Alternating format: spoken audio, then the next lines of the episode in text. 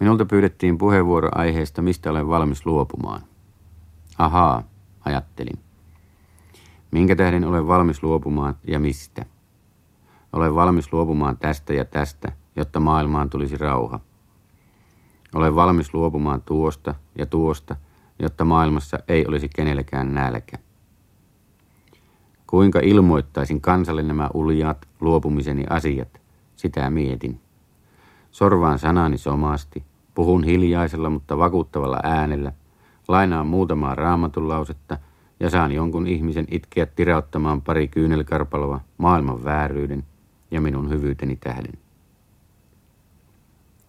Jotta sanani vakuuttaisivat, olisivat toden tuntuisia, tulisi minun alentaa itseni, ruoskia ja moittia. Minun pitäisi sanoa, että olen epäonnistunut kaikessa hyvässä, johon olen ryhtynyt, ja onnistunut kaikessa pahassa, johon en ole ryhtynyt. Aikuiseksi en ole kasvanut, isänä olen kelvoton, aviomiehenä toivoton, työssäni ja toimissani olen keskinkertainen. Ja tällaisen itseruoskinnan jälkeen voisin sanoa, että olen valmis luopumaan elintasostani, tavaroistani, maallisesta hyvästä, jotta maailmasta tulisi parempi, oikeudenmukaisempi, rauhaisempi. Nämä ajatukset ovat pöyristyttäviä. Ne kauhistuttavat myös itseäni. Ne ovat itsensä käpertyneen, narsistisen ihmisen ajatuksia. Ne ovat minun ajatuksia. Syksymällä, kun puissa oli vielä lehdet, halusin tarkistaa, mitä Eri Fromm on kirjoittanut vihasta ja rakkaudesta, mitä hän on kirjoittanut narsismista ja ryhmänarsismista. Kaikista luonnetyypeistä, kirjoittaa Fromm, on narsismia ehdottomasti vaikein tunnistaa itsessään, sillä narsisti on vakuuttunut siitä, että hänen kuvansa omasta itsestään ihmeellisenä olentona on oikea, koska se on hänen kuvansa omasta itsestään. Narsisti piilottaa itsensä naamioiden taakse, ettei hän vahingossa tunnistaisi itseään. Näitä naamioita ovat pyhyys, velvollisuuden tunne, ystävällisyys, rakkaus, vaatimattomuus, ylpeys. Hyviä ja päteviä naamioita. Olen niitä kaikkia itse kokeillut. Mitä tapahtuisi, jos kykenisin luopumaan narsismistani, tästä syövästä, joka nakertaa minua sisältä ontoksi ja hengittömäksi, joka tekee minusta itseään vihaavan, tyhjän miehen. Reykjavikin huipputapaamisen lopputulos ei muuttuisi, ekokatastrofit eivät vähentyisi, maailman nälkäalueella nähtäisiin edelleen nälkää, ihmisiä kidutettaisiin ja tapettaisiin yhtä säälimättömästi. Suomen työttömät pysyisivät työttöminä. Maailma ei muuttuisi, mutta minä saattaisin nähdä sen maailman paremmin. Uskaltaisin nähdä. Uskaltaisin olla vastuuntuntoisempi. Uskaltaisin sanoa vääryyttä vääryydeksi, epäoikeudenmukaisuutta epäoikeudenmukaisuudeksi. Uskaltaisin kysyä omilta päättäjiltämme, mitä he tarkoittavat puhuessaan sitä sijan saksaansa, jota en ymmärrä. Upean pelottava näky. Maailma ehkä näyttäisi julmemmalta, verisemmältä, mutta uskaltaisin katsoa sitä silmiin. Enkä olisi oikeastaan luopunut mistään. Olisin ottanut vain sen takaisin, jonka olen jossakin vaiheessa hukannut. Ihmisenä olemisen täyden taakan.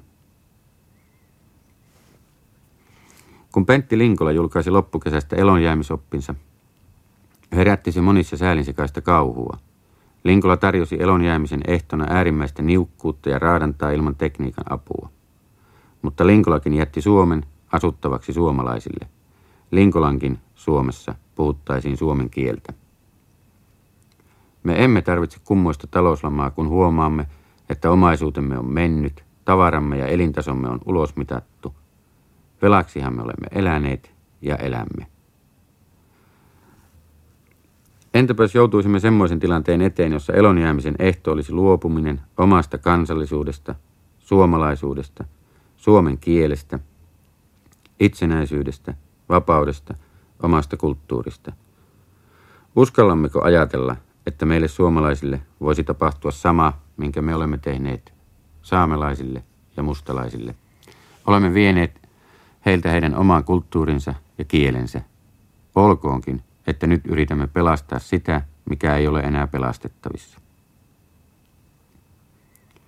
Olen melko varma tai ainakin uskon niin, että meidän on avattava rajamme. Meidän on hyväksyttävä, että Suomeen muuttaa vierasmaalaisia, eri kieltä puhuvia, eri tavalla eläviä. Meidän on hyväksyttävä, että niitä ei tule vain muutama kymmenen tuhatta, vaan heitä tulee satoja tuhansia, omine, omituisine tapoineen. Kun me avaamme rajamme ihmisten tulla ja asettua taloksi, me emme menetä vapauttamme tai itsenäisyyttämme. Me luovumme vain siitä yhteisestä harhakuvitelmasta, että Suomi kuuluisi vain suomalaisille, että suomalaisuus on jotakin niin erikoislaatuista, ettei siihen voisi sekoittua vierasta verta. Että suomen kieli on niin ainutlaatuisen pyhä kieli, ettei sen rinnalla saisi olla muita kieliä. Että suomalainen maa on niin erikoista, ettei sitä saa viljellä muut kuin suomalaiset. Itsenäisyytemme ja vapautemme on kallisarvoinen. Itsenäisyyden saaminen ja sen puolustaminen on vaatinut kymmenien tuhansien suomalaisten hengen. Kymmenet tuhannet suomalaiset ovat vammautuneet puolustaessaan itsenäisyyttämme. Emmekö juuri tämän vuoksi voi avata oviamme vieraiden tulla ja elää? Muusta meidän ei tarvitse luopua kuin harhaluuloistamme.